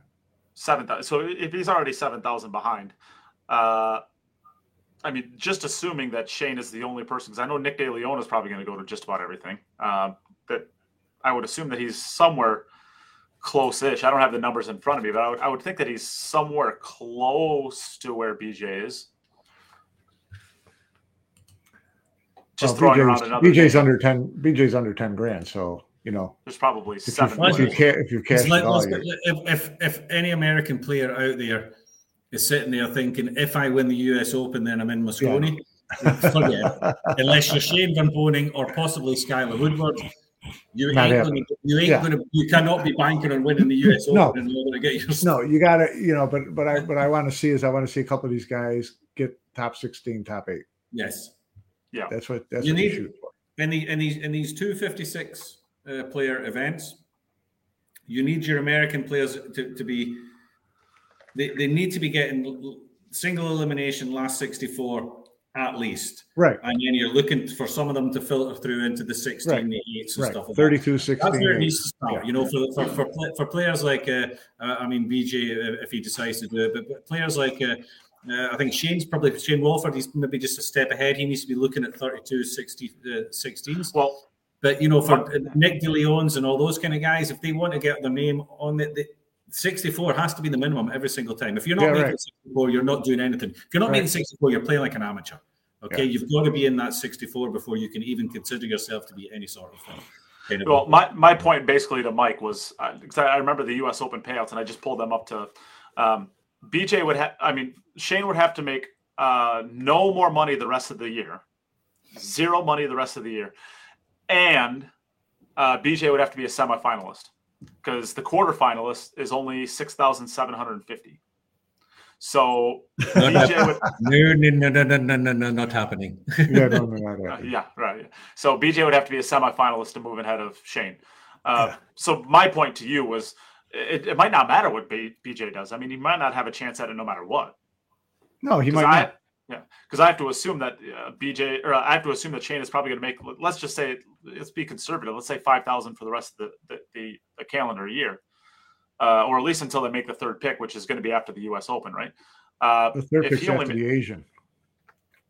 Yeah, yeah, which is after the U.S. Open. Right. Yeah. Um, if Shane only makes another five thousand, I mean, BJ's not going to go to any of these other events. The last event that he might play on on the calendar might be the U.S. Open. Yeah, could Maybe be. there's something. Oh, Um, Jace, he might be at Jason's. You never know. yeah, maybe. um, well, I, I, I doubt he got in. I mean, if he's not going to put forth the effort, I mean, they filled up in like two minutes. Is he going to be the type of person that's going to sit in line and try to get a spot? What was the field? How big is the field at Jason's? 128? just six, just 64. Just 64. 64. 64. How far And- behind? How far behind Shane Wolford And it- is Tyler? Because if Shane Wolford's not going to play all the events, if he's just going to go, to the US Tyler will probably. Tyler's going to go to every single event. Yeah, If Shane Tyler's got a Wolford doesn't go chance. to all- And, and Billy Thorpe is still ahead of BJ, too. Billy Thorpe is at like 11,000, I think. yeah, and Bill, Bill, Billy's going to go to the events. Um, so I mean, Uh, I don't know about that. Shane, Yeah, I'm not sure. He wasn't at the know. Spanish Open. Yeah, no, he wasn't in know. Spanish, but he, he didn't go to the Spanish. He would have gone to the Spanish if he'd World Cup of Pool. Um, but well, um, well, then he's not going to go to the European Open by that same logic. yeah, but the European Open is a, an event on its own anyway. You know, You- Sure. They got, But what- Bill, Bill. Bill- Bill- Billy was getting quoted flights for like six thousand for the Yeah, Spanish. Open to get to get to the Spanish Open. So he just he decided if it had been World Cup of Pool was in Well, there. it's as the same with yes. Shane Wolford. That's why he was like, yeah, exactly. I'm so not- the Spanish the Spanish Open was for them was just too expensive. The European Open they can do for for, for normal prices, um, or they could do when they were looking at it. Um, so I mean, with it wouldn't Double surprise wouldn't surprise me if Billy's going to be uh, if Billy's at the uh, So European Jason's event is filled up, correct? With Yeah, with it up in like eight with- seconds. Yeah. Yeah. Well, the top four, so that's 64. Um, I know because I, I was talking to Ara about this. I was trying to get potentially uh, Sam Henderson into this uh, or finding out what I needed to do to get him into this. And she said that uh, they are opening it up to the top 48 ranked matchroom players. First. So, yes, before So, any, yeah, uh, when is the deadline for them? Because I'm really interested it's to already, see. it's already it. It's done. Sorry, done. I mean, The- It's the- already they, had, they, they had like a three day gap where they were opening did, up to the did 48 Federer players. jump and then ship, it- or is he going to Michigan? That- I- I don't know. I think I'm sure he good signed up for both. I'm sure. I'm sure he absolutely signed up for both if he could. Well, I mean, you know, he was signed up for Michigan, and once Jason's event came up as a Matchroom event, did he sign up for Jason's and ditch the other? That, that's what I'm just curious because, you know, i- that's who he's he's battling with Jason for number three right now, right? Yeah. So are you going to play ten ball in Michigan while Jason's playing in his in his backyard? I don't know. I mean, you know, it's, it's, I, I, I, I personally, uh, I, I would if if I was the kind of person or somebody that Fedor would listen to, I would tell him to jump ship. I would tell him to go. yeah. Well, you know, that seemed would seem like the logical choice based on what his Well, it's not like ambition is any- for the rest of the like he year. has any, like, but loyalty what did he do it? I'm just curious. No, but this or is this is this is this is a question I wanted to put to you guys. Let's say you're uh, a Tyler Styer, and you signed up for the Michigan. Tyler's actually on the, the chat just now. That's why Right, I've picked him. right, right. You signed up for the you signed up for the Predator event, and then the Matchroom event gets announced, and you're chasing ranking points. do you can you then turn around to Predator and say, I'm going to go and play the matchroom? Or do you owe it to your sponsor to say, no shit, it's a Predator event. I owe it to my sponsor to play their event. Where does where is the line between what you owe to a certain extent to your to your to your uh, sponsor and what you owe to yourself to try and get points? I mean, Tyler's here. So pre- I, I, wonder, I wonder how much pressure is on the Predator players and will be on the the Predator players in the future when when when Matchroom and Predator events clash with each other, which is going to happen more and more often. There's only 52 weeks in a year. Matchroom already have 50 tournaments. Do Predator then put the the hard knuckle on their players and say, uh, "Listen, mate, you're a Predator player. You're playing our event." Is that a thing, or is that, or am I just making stuff up now? No, it's, well, it's, it's, I, I, every, all that stuff's possibility. I see Tyler Styer's on here. Tyler, yeah, are you going to Michigan or are you sticking with Michigan or are you going to Jason's? I mean, I, I see he signed up for Michigan. I'm going to the just, Predator event because payouts are better. There you go, done. Yeah, I mean, thoughts. yeah, I was gonna say I, I didn't want to speak for Tyler, but I I know that I, from what I know about Predator, Karim's not like beating people. Yeah, no, no, I don't think they're getting. Trying to I don't think they're strong armed. I'm not saying he is. I'm just saying, is it a thing? And and how much how much is your does your own conscience play a part into it? And saying, as much as I would like to chase the ranking points for Matchroom, and I maybe need the ranking points for Matchroom, I can't really do that to Predator. And once I've signed up for their event, pull out as a Predator Pro and go and. I don't know. I, am not asking what your yeah. I don't. I don't think. I don't think that the companies put the pressure on the guys. I, I really don't. And it's it's good that they as, don't. As I think this I is Tyler's they, they own decision. Tyler's own mm-hmm. decision to stick at the Predator event. He thinks he's got you know a better opportunity there, make money. That's what Cool's all honest, about is making money. Um, to be honest, he better, does have more opportunity there because it's ten yeah, ball and better staying sweet spot. Better know? staying in Michigan as well. He's not going to Jason's. Yeah. There's really not that much money in this event either. There's only going to be 23,000. I mean, that's, that's, that could make the difference if you're close. Um, it, I mean, it could make the difference if you're close, but 23,000 first place is going to be with 64 players. You got to pay out 16. So 16 over $24,000. I mean, you're looking at what are you talking about? Maybe seven or eight thousand dollars first place. Jason Jason's event. Yeah. It's a five hundred dollar entry fee, 64 players. So there's going to be it's 100,000. No, it's going to be 50, 50, 50,000. No, it's 20,000 I'm looking at the flyer right now. 20,000 added. Okay. Yeah, and it's $500 entry fee. So there's going to be uh, 32. So there's going to be 50,000 basically. Yeah. Yeah. Uh, yeah. Math is hard. 50,000. So first place is going to be over 16 spots. It's probably going to be, yeah, probably be, yeah, it'll probably be actually be 10,000. Yeah, exactly. I think I think that's maybe not quite that much. I think maybe that's quite that much. I think that's what Matchroom want. I think Matchroom even mentioned that they wanted they wanted their all their events, even if it's the the events that they're just putting their name to, they want them all to be a, a minimum of a ten thousand uh, uh, first prize. Yeah, yeah, that's not going to happen there. But um, well, at Jason's event, yeah, ten thousand first. There's only sixty four players. You're not going to pay out the top sixteen, are you? Yes, you have to pay out the yeah, twenty five percent of the field. You'll pay out sixteen. Okay, 16. you pay it. You pay at sixteen. Okay, there's you pay at the top sixteen. 16 eight has got it. So eight of those have to be 500. I was going to say eight of them are just your money back. 500, yeah. So I mean, you're looking at um, you're looking at 4,000 right off there. So you got 48,000 left. Then you've got eight eight players splitting uh, uh, a thousand maybe. Uh, well, you would you would have thousand. So yeah, you could easily get 10,000 first prize there. Yeah you'd actually get two, it would be 2000 off the top for 9 through or uh, 13 through 16 and then probably I don't know 750 or something like that for 9 through 12 maybe a thousand for 9 through 12 10 you got so, a 10 you got a, t- a 10 a 5 uh, there should two, there should two, be about 46,000 a 10 a 5 be, yeah you've, you've got 20 grand only to, to spend on the top four I mean there's plenty of money there to get to get a 10,000 well, I'm, I'm thinking there's going to be 46,000 give or take for the top uh, give or take 46,000 for the top um, eight. eight. spots. Yeah. Easy to get so, yeah, Probably it's got to be minimum 10 probably. Meanwhile, I'm going to Michigan just to watch Tyler break 10 ball from the side rail. Yeah, that's what he says. you know he hates it. oh, breaking off the rail, Tyler, breaking off the rail. All those hours and hours of practicing to get that break, and you're still going to hit it off the rail. Uh, That's what happens when you have a hand rack from a ref. yeah, can we should we have that conversation about how like basically uh Tyler and Shane's biggest weapon is not nullified because obviously the break is still good, but I mean, that's It's, it's not that's the same. huge. It's Look, nowhere listen, close to what it used to be. It's not the same weapon that, that it could be for them. No, No. Yeah. absolutely not. I mean, you, you throw Tyler and you. I mean, Tyler, you can answer this question. When, the, when was the last time that you actually used ten ball with a template rack? Rack. I mean, I mean that's that's really where his break is like damn near, you know, uh, a, a cheat code. When was the last time you actually got to use that? It had to have been a gambling match. Uh, it wasn't ju- when he played Morix. I think they they went hand rack the entire time for that. I believe.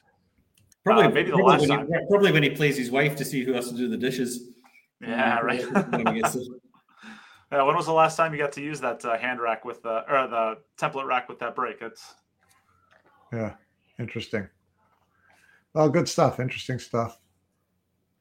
yeah, the Brendan Yeah, Crockett Memorial in Sacramento. Sacramento. There you go. Yeah, That was a, that was a that was a little while ago. Yeah. So I don't know. Um, should we talk about let, let's let's give a little chat about the Fedor jumps Jason for the third spot. Um, do you have those numbers in front of you, Mike? Uh, I guess I do. uh, yeah. Fedor's got thirty-two two. Jason's got twenty-eight nine. Uh, you know, uh, they're both chasing. Well, Kaci's only five five thousand ahead of he's like twenty. I think he's like twenty-seven or something, like 27 30, or something like that. 37, 37 5 Kaci. And then 20 30, Five. 37 5 Kaci. 32 Oh, yeah, 2 yeah, yeah. Fedor. 28 9 Jason.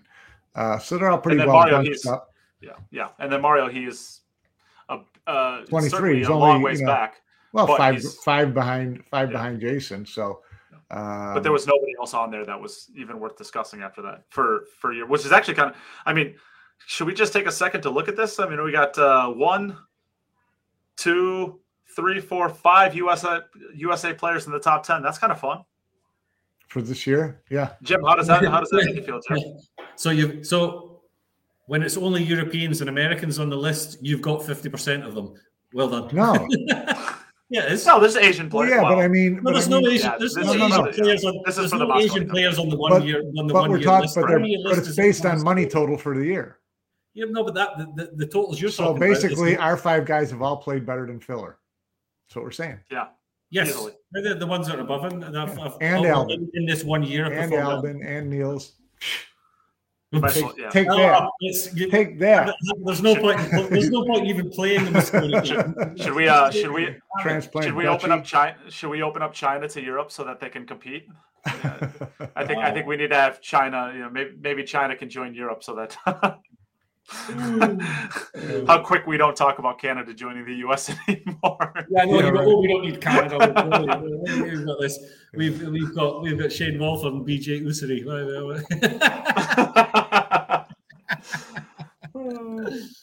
how much fun No, is but, this? no, All right. but it's the way it should be. That's the way it should be. You know, you got that one year list. The one year list is there for the Mosconi Yeah, Cup, and it, it can't- you don't want it to be ten Europeans that are dominating it. You want it to be. No. Uh, I mean, it's never going to be as long as, as Shane Skyler are, are, you know, still playing at the standard we know they can't play at. But you want there to be other guys on there, so it's uh, yeah. yeah. As much as I, as, as much as I enjoy uh, the enjoy the run up to the, with the, the with the European list and seeing how that changes uh, towards the end, it's going to be the European one that's going to attract my the, the American one that's going to attract my attention more. Yeah. Than. So, Yeah. I think- Well, I I think uh, the Euro- I think the European and the American side number one pick is already locked into place. I don't think anybody's going to change that, and that being FSR, who has a thirty-one thousand uh, lead on Eklent, and then Sky, who has uh, a ten thousand. I mean, Shane could obviously overcome it, I guess, um, but only Yeah, uh, you know think so. ten thousand over. I would, I would, I would pretty much bet that Sky and FSR are going to be number one. Um, number two, obviously, if Shane overpasses Sky, then Sky's number two. Um, Well, the first picks are after the U.S. Open, right, Jim?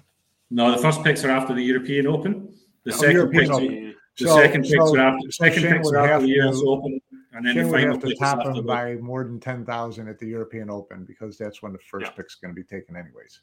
Yeah. Yes. So the, I mean, technically, I mean, Kaci would have to win the European Open and something else before then, and Francisco get absolutely nothing Yeah. um, to get above him. Yeah. Um, Shane, Shane, technically, he wins if he wins the if he wins the European Open, then you know Skyler needs to get quarterfinals Third. again, maybe even probably semi-final. third, yeah. Yeah. Um, But uh, at the end of the day, they're going to get the, if they don't get in this one, they're going to get in the, the after the US Open. So it's a European Open, US Open, and Asia Open. Asian Open, yeah. Yeah. Yeah. So um, you would say that So- you know F- FSR, FSR, Shane, and Sky are going to be in the Mosconi Cup regardless. I think. Um, So yeah, it comes down to I, I- I think that we really start getting some interest um, with the second pick with Europe, and obviously the third pick with Europe at that point. Um, and then the, really the third pick for the U.S. is going to be the only one that's going to be kind of up there. Uh, I guess let's let's talk a little bit about this. Currently, uh, Eklent's in second place. Jason is about ten thousand behind, give or take. Uh, Mario's about uh, fifteen thousand behind. Do we think Eklent's a lock for number two, or? Let's give us a prediction, Mike. What do you think? Um, no, not at all. I mean, you know, the way he's playing, you got you would think so. But as far as the numbers, you know, he's he's five thousand ahead of Fedor, which is you know one good tournament. So, um, you know, there's there's certainly room there uh, for for a Fedor or a Jason, you know, or even a Mario Hita to make a move. Uh, there's, there's so- a lot of money still to be won. and then you're looking at some. Then you're looking at guys who aren't even on the grid, like Josh, who can go out and win the next tournament and turn everything upside Albert. down like that, right? Right. Albin Um, too. Yeah, I don't know. If, yeah, I don't know if I expect he does- that out of Albin like I do out of Josh, but certainly Josh is the guy who's he's kind of a, you know, he could step up and win any one of these tournaments, and all of a sudden he's, you know, forty thousand dollars richer. Yeah, right. There's, there's too much money still in it. I mean, for, Yeah. for you know, for a lot of opportunity. Ru- Ru- Ruiz looks pretty safe. Yep. Which means the num the number two has to wait two majors and some other ones before he knows. So that's that's that's two A two majors, yeah. two two, ma- two majors. Kaci has to protect that pretty slim Yeah. lead Yeah. two majors. yeah, but then again, like I said, the way he's playing, you got to figure he's going to be in the final eight of both of those anyways. You've got to figure he's going to cash some sort. He's going to Yeah. some sort. He's, he's, he's, he's going to increase his total. Yeah. Um, but like you said, there's guys in there that can can snap up both events. You know, I mean, yeah, Yeah. We'll. Uh, so I don't know. Let's. Uh, who is your who is your predict? We're all assuming that FSR is going to hold on to that number one spot, right? Mhm. Uh, so number two, who do you think would be? Who do you think is going to make it there? Just as a Who's going blind to be prediction, the, Mike. who's going to be the second point guy for after the Yep. U.S. Open? Kaci. Jim. After US Open, Fedor. I'm taking Mario He. It's his time. Why not? I love Mario He, I think he deserves it. Uh, so then the last the last third pick, who do you think, Mike? Uh, let's see if I've got Kaci. I've got Fedor. Jim. Jason. All right, I'm gonna take. Uh, I'll take Fedor. So I think that uh, Fedor and Mario. Mike, you're taking uh, Eklent and Fedor, and Jim, you're taking Jason and Fedor. Yeah, I think Jason will win the US Open. Wow, that's a hot take. Yeah. Why? Give us give us your argument. That's the one he really, really wants. He wants another US Open. Is that all it takes? Because I, I think a lot of players really really want that. No, but, I, no, but it's just, it's just. I really really want the U.S. Open. He he's he's due. I, I can say he's due one. You'll say there's a lot of players that are due one, but I don't. I just I just have a I just have a feeling. I have a feeling that I I just have a feeling that Jason's not going to need a wild card this year for Okay. some reason. I just see him. I I just see him having that run. Might not be the US Open, might be the Asian Open. I just feel like he's going to he's going to have that one week where actually things go for him rather than against him. You know, it might not happen. Yeah. Um, I just feel Okay. like, and I, and I do. I, I what you said about Mario here. I feel like his time is just around the corner as well. Um, I don't know. I think we're going to see some fireworks. I think things are going to change big time on the Euro. I think we, if, when this Euro, when this European list is finally done, and we look back to this moment in time, it's going to look completely different. I think for some reason. All right. look at look at how crazy. I mean, look how crazy it could have been last year. Yeah. We got down to that last event, and all of a sudden, Max Lechner and Mario He are knocking on the door of getting an automatic bid, and it was like, holy shit, this would be complete upheaval. Yeah. Um, so yeah, I mean that's that's what's fun about that's what's fun about you know point watch, you know, uh, scoreboard watching. It's great. Yeah, and I, I mean I know it, I, I know it I know it didn't count last year towards the points, but you know J- Jason was like people were talking about is having a bad season not and he went to the international open and he just crushed everybody at the international open. Yeah, he he's just he's a different I don't know, he's a different player when he's playing in the US. Whether it's just because he feels more comfortable there or what I just don't know. When he's playing in the US, he just seems more dangerous. He seems more up for it, he seems fitter, he seems sharper.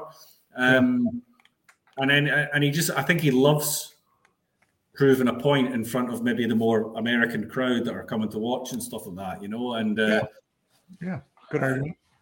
I think he's just. I think he just feels more at home playing in the events in the US, and I think. I, think if he's if he's going to win another if he's going to win another major to go along with the one US Open he has, it's going to be in the US. It's going to be a US Open rather than a rather than a World Championship. You know. Um, okay, well, I don't hate it. I think you're wrong, but I don't. I don't. I don't. Well, I'm, I'm against it. I'm, I'm picking, there's, I, yeah, there's, you're there's making really.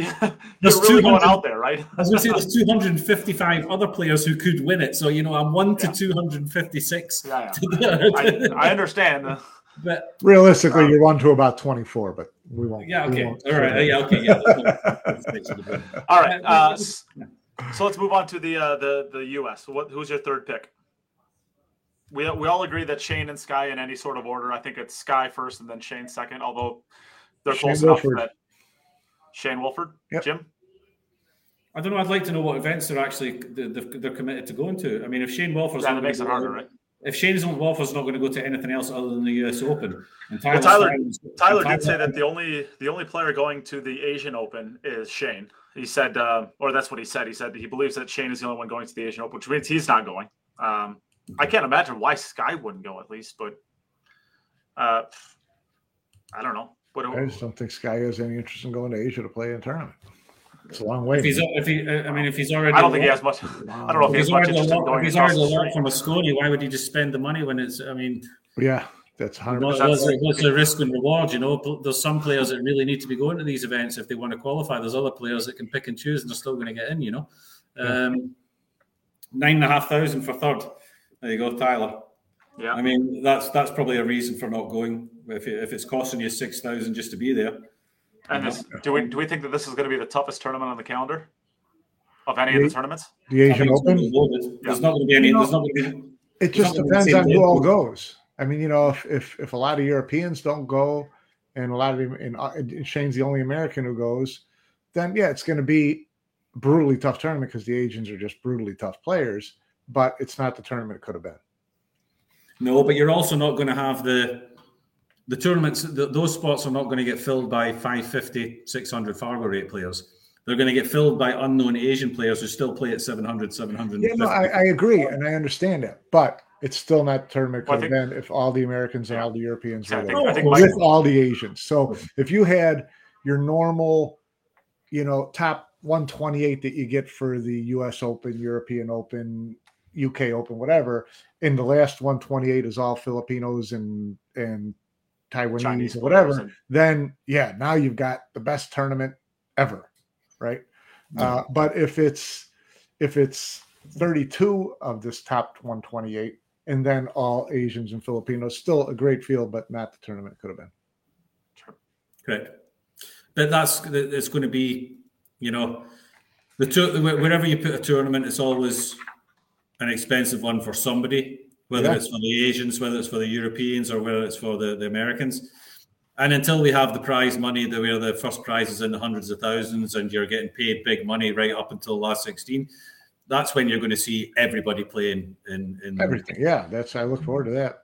Yeah, and when that happens, then we see these proper stacked fields where you know the guy that wins it is the best player in the world at that moment in yeah. time. yeah, thing, you know? For sure. Yeah. So, well, Jim, you get to work off of the same information that we have. Pick your third American.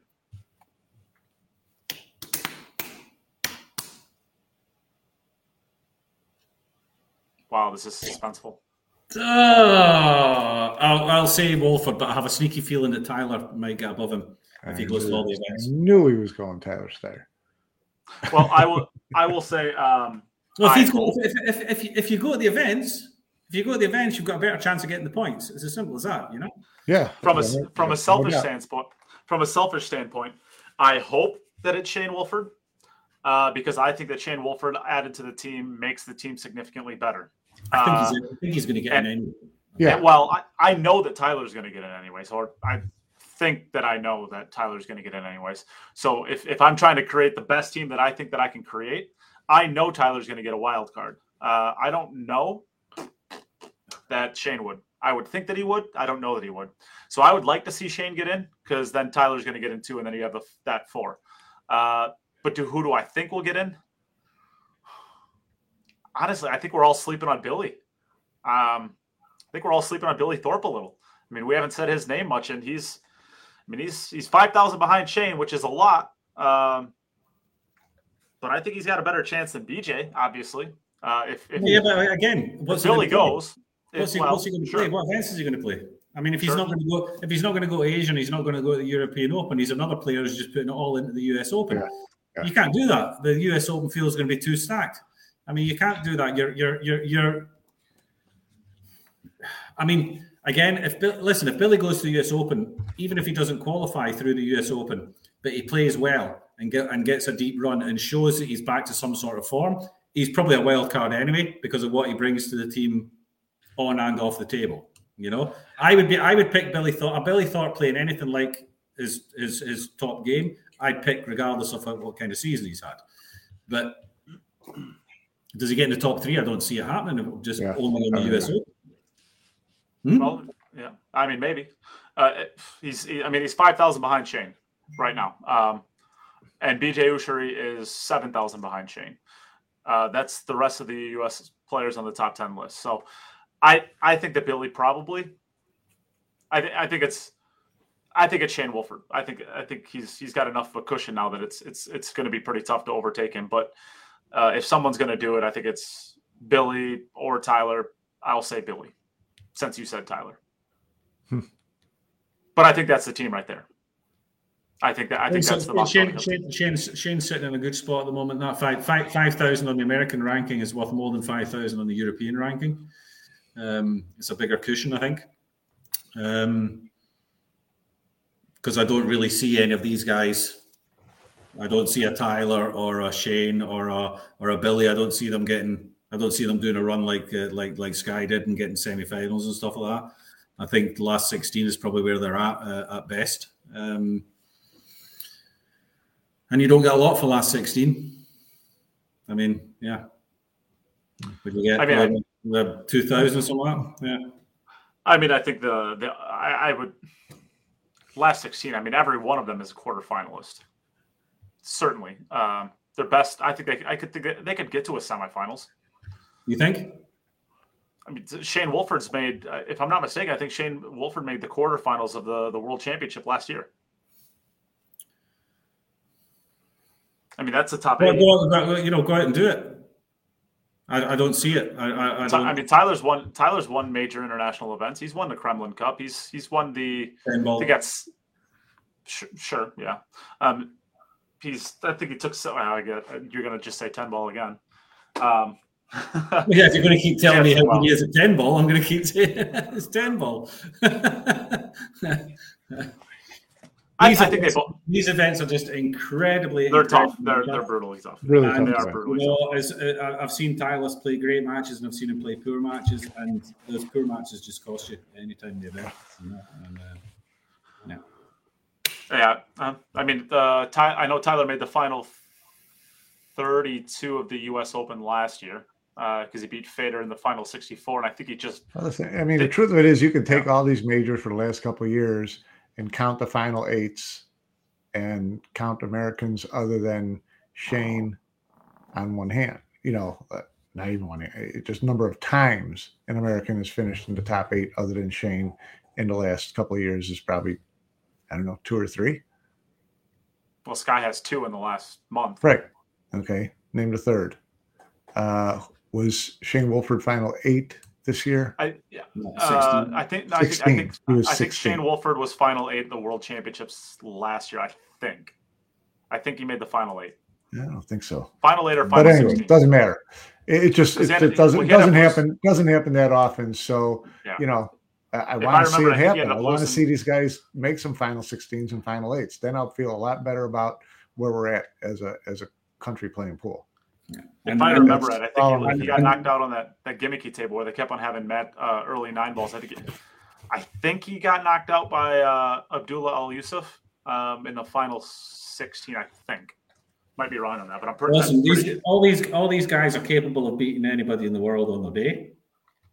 But you've got to be realistic as where they are, where they are standing within the game is at the moment, and none of them are quarterfinal players.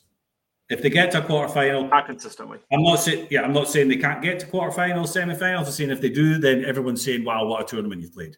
You know, they're not at that level where you're saying this is where you should be. Now kick on and do more. No, you've you've already overachieved if they're getting to quarterfinals, in my opinion. You know. Last year's World Pool Championship, Shane Wolford finished 33rd last year's. Okay. So he got to the 64. He got okay. to the single elimination. Yeah. 33rd at the UK Open, 33rd at the World Championship. Yeah. I was thinking he made it deeper than that. It's a big stretch from 33rd to 8th. well, technically, yeah. You're, be- you're beating guys like me to get into the single elimination. You you know you've got to be beating better guys than me if you want to get to the last 16 quarterfinals. Right. But then that's what I've seen this year. I've seen each one of these guys take out someone who was like, "This is a good match for you to win," and they've all done it. And that's the most encouraging thing to me. No, um, and it's the same as we said about the the, the girls. You pick off these individual matches. Right. Oh, then you've got to start. Put, then you've got to start putting them together yeah. in a tournament. You know? This year he got thirty third. He got thirty third and twenty two. And twenty three. Okay. There you go. So that's where that's, that's where he is then. But still, you would say that that's round about where, he is. Yeah. yeah. So you know, I'd like to think he's a 16 guy. That's what I'd like to see. That's what he should. That's what he should be pushing for. Right. That's where he should be. Like to be as a 16 guy. I'd like to see Sky as well, a solid eight guy all the time. I, um, I, so the tournament that I was thinking of was the UK Open that he did. Like he took ninth, ninth in that one. Yeah, ninth. Yeah, I yeah, yeah. think it was. So that, that was the tournament I think I was thinking of. It was ninth or yeah, that was, just, that was just recently. Yeah, just a couple months ago. Correct.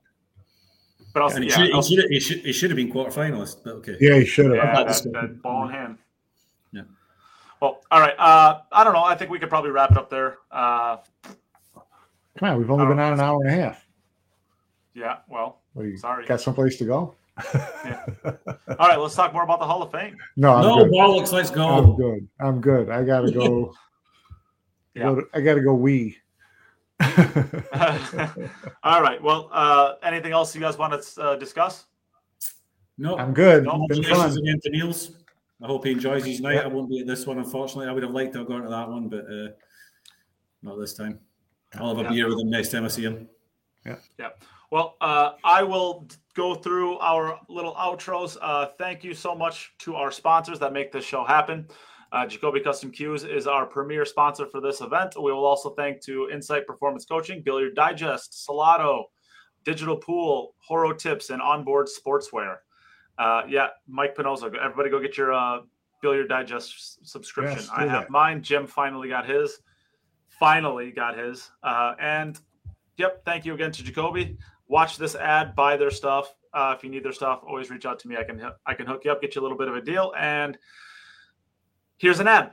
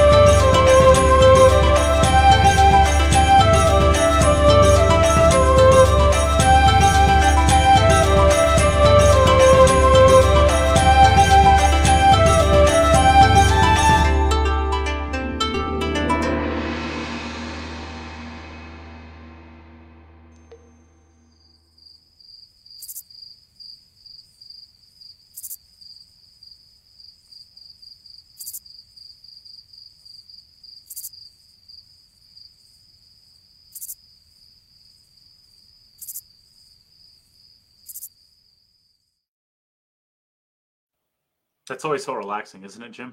And we got rid of Mike as well. Yeah, we got rid of Mike. Hi, Mike. we'll also give a shout out to the Patreons that uh, continue to help us uh, do the show. Double Dave Hughes, Dave Wiersma, Mo Bashir, Cody Wettig, Ed Ladawi, Matt Poland, Morgan Lupton. Thank you all for your continued support with the show. And if you would like to become a Patreon yourself, uh, you can always do that at patreon.com forward slash cue it up, uh, which is also in the description of this video. So check that out if you want to uh, help us continue doing this show with your support. And uh, of course, we'll thank Jim because he's a trooper and hanging out here till the end. Thanks, Jimbo. You're welcome, buddy. Fun as always. Best Robin a Batman could ever ask for. Incompetent Batman. That's why I need such a good Robin. All right. Thanks, everybody, for tuning in. We'll see you next week.